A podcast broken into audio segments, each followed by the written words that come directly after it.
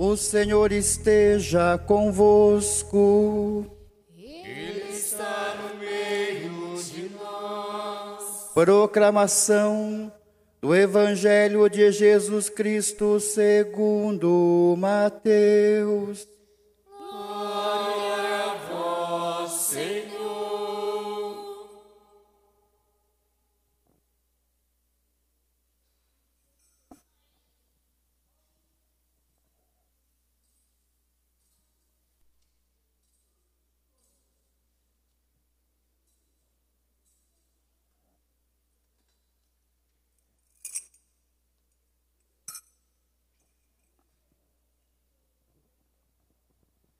Naquele tempo, disse Jesus aos seus discípulos: Se o teu irmão pecar contra ti, vai corrigi-lo, mas em particular, a sós contigo. Se ele te ouvir, tu ganhastes o teu irmão. Se ele não te ouvir, toma contigo mais uma ou duas pessoas, para que toda a questão seja decidida sobre a palavra de duas ou três testemunhas. Se ele não vos der ouvido, dize-o à igreja. Se nem mesmo a igreja ele ouvir, seja tratado como se fosse um pagão ou um pecador público. Em verdade vos digo: tudo o que ligardes na terra será ligado no céu e tudo o que tu desligardes na terra será desligado no céu.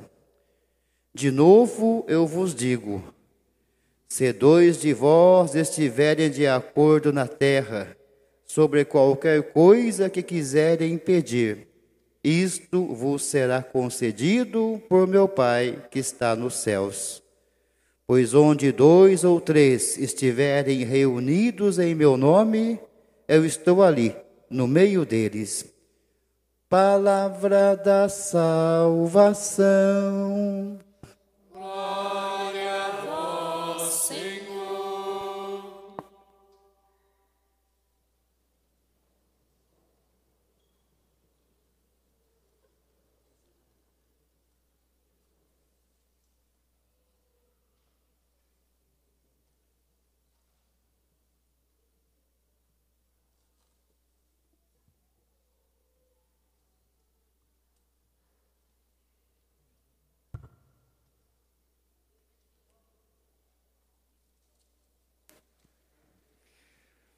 Meu querido irmão, minha querida irmã, este quarto dia da Semana Nacional da Família nos oferece um tema que, quando nós não entendemos a sua profundidade, nós o achamos muito bonito no início.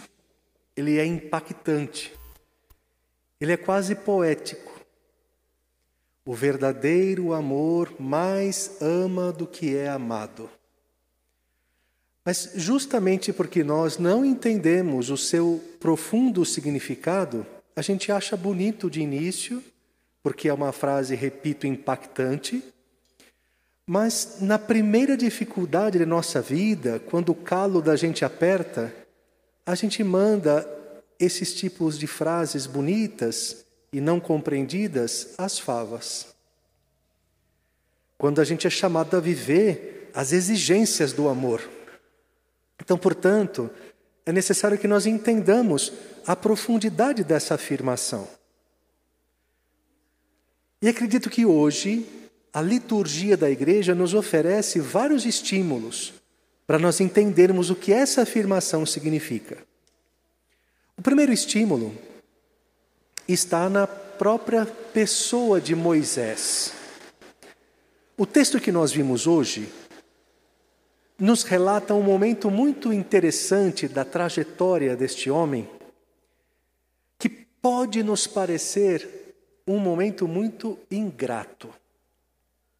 Porque Moisés, pastor de ovelhas, é chamado por Deus a cumprir uma missão que implicava libertar o povo de Deus do Egito, acompanhá-lo no seu retorno à terra prometida e fazê-lo entrar.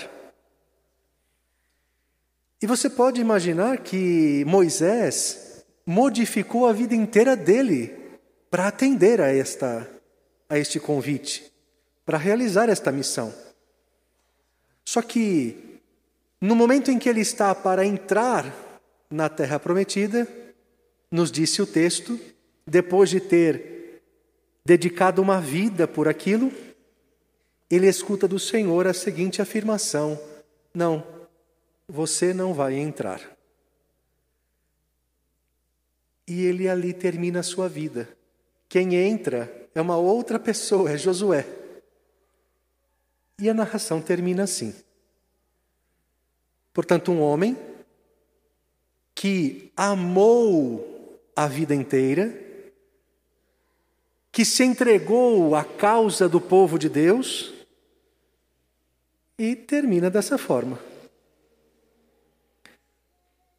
Nos faz pensar. Uma segunda, um segundo estímulo da liturgia de hoje é a figura de Clara de Assis. Clara de Assis era uma menina que vinha de uma família de posses e que se encanta inicialmente pelo testemunho de Francisco. E, uma vez que é impactada por aquele testemunho, ela entrega a sua vida inteira por amor aos pobres.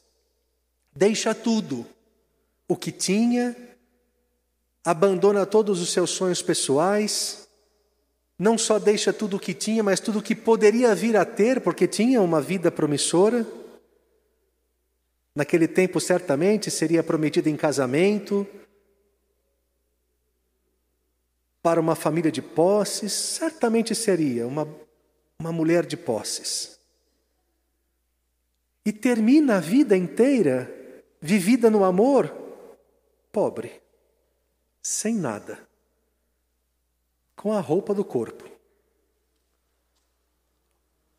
Outra coisa que nos faz pensar: o que leva um homem como Moisés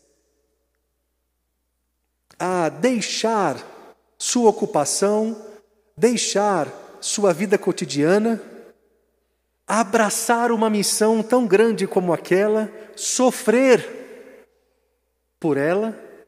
sofrer incompreensões, basta nos recordar das, das histórias do povo de Deus no Egito. E quando estava próximo a realizar o sonho de Deus, que se tornou o sonho da sua vida, escutar de Deus, não, você não entra, e ele, o que leva um homem desse a dizer, sim, Senhor, amém. É o amor. Um amor que mais ama do que é amado. E o que leva uma menina de uma família de posses a entregar a sua juventude, a sua vida, os seus sonhos, a sua promessa de uma vida feliz, entregar tudo isso, servir a vida inteira aos pobres, dar-se, gastar-se pelos outros e terminar a vida assim, pobre. Um amor que mais ama do que é amado. Mas ainda não estou convencido disso. Porque isso que o senhor está dizendo, padre, é tudo muito bonito, mas será que é para mim? Será que eu consigo viver isso? Aí é que está o segredo da frase. Aí é que está a questão que precisamos entender. Não é que nós amamos com as nossas forças. Porque, vamos ser sinceros conosco mesmos, nós não temos força para amar assim. Nós paramos muito bem antes disso. Eu paro bem antes, não sei você, mas eu paro bem antes disso, se depender da minha força. Mas é que existe aqui, até porque ninguém dá ao outro aquilo que não tem. Existe um segredo aqui. Estas pessoas foram amadas, sim. Porque o amor não é só amar, amar, amar, amar, amar. A gente precisa ser amado. Estas pessoas que amaram desta forma foram amadas. Foram amadas pelo amor, foram impactadas pelo amor, por Deus. E porque foram amadas por Ele, impactadas por Ele, comunicavam o amor que dele recebiam, que dele sentiram impactar a própria vida, comunicavam este amor aos outros. Portanto, a fonte deste amor é o próprio amor que, os, que as amou, é o próprio amor que as atingiu, que as atingiu como uma flecha no coração. É assim, sendo amadas, que elas aprenderam a amar. É assim, sendo amadas, que elas aprenderam que o verdadeiro amor é quando eu me entrego a alguém, mais do que esperar que alguém se entregue a mim. Aí está o segredo. Moisés foi amado pelo Senhor. O amor do Senhor impactou a sua vida de tal maneira que ele a entregou até as últimas consequências. Clara de Assis foi amada pelo amor. O amor impactou sua vida de tal maneira que ela faz da sua vida uma entrega, uma resposta a este amor, amando os outros. E claro, quem é que vive isso em total plenitude o Senhor Jesus. Em total plenitude, por quê? Porque ninguém é amado pelo Pai mais do que ele, o Filho. Ele se sente amado pelo Pai. Ele é amado do Pai, o amado do Pai. E justamente por isso, é que se percebe missionário desse amor, testemunha desse amor, e o Senhor Jesus não faz outra coisa que isto, que amar, que ser testemunha do amor do seu Pai. A vida inteira dele é uma existência solidária, é uma existência em relação ao outro, é uma existência que se projeta ao outro, independentemente se o outro responde. É claro que é bom quando os outros respondem, e o Senhor Jesus deve ter se alegrado quando essa resposta veio das pessoas que conviviam com ele. Mas quando este amor não vem, ele continua amando, como o fez durante toda a vida, mas de maneira especial no alto da cruz. Pai, perdoa, eles não sabem o que fazem. Olha aí, ingratidão e ele continua amando. Por quê? Porque foi amado pelo amor. As nossas famílias podem e devem viver esta própria dinâmica. Nas nossas famílias, nas nossas casas, não só nós devemos, como nós podemos amar uns aos outros. Padre, o senhor está dizendo isso porque o senhor não mora lá em casa. Pode ser que alguém esteja pensando. O senhor fala assim porque o senhor não conhece o povo lá de casa. Não, mas eu não preciso conhecer o povo lá da sua casa. Eu preciso conhecer minimamente o amor. Para dizer a você que se o amor te ama, se o amor impacta a tua vida, se Deus impacta a tua vida, você é capaz de amar também, mesmo quando isso for muito difícil. Se assemelha muito ao que eu estou falando, o amor de mãe e de pai também. Eu sempre conto esse exemplo, que acho que ilustra bem. Imagine você, uma mãe, ao lado do leito do filho doente no hospital, gravemente doente. Essa mãe passa a noite inteira acordada no hospital, filho internado. Quando chega na manhã seguinte, você pergunta para esta mãe: Mãe, foi gostoso passar a noite inteira acordada ao lado do seu filho?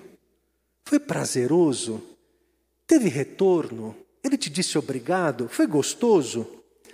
Se ela disser que sim, interna essa mulher junto do filho, porque ela está maluca, não foi gostoso.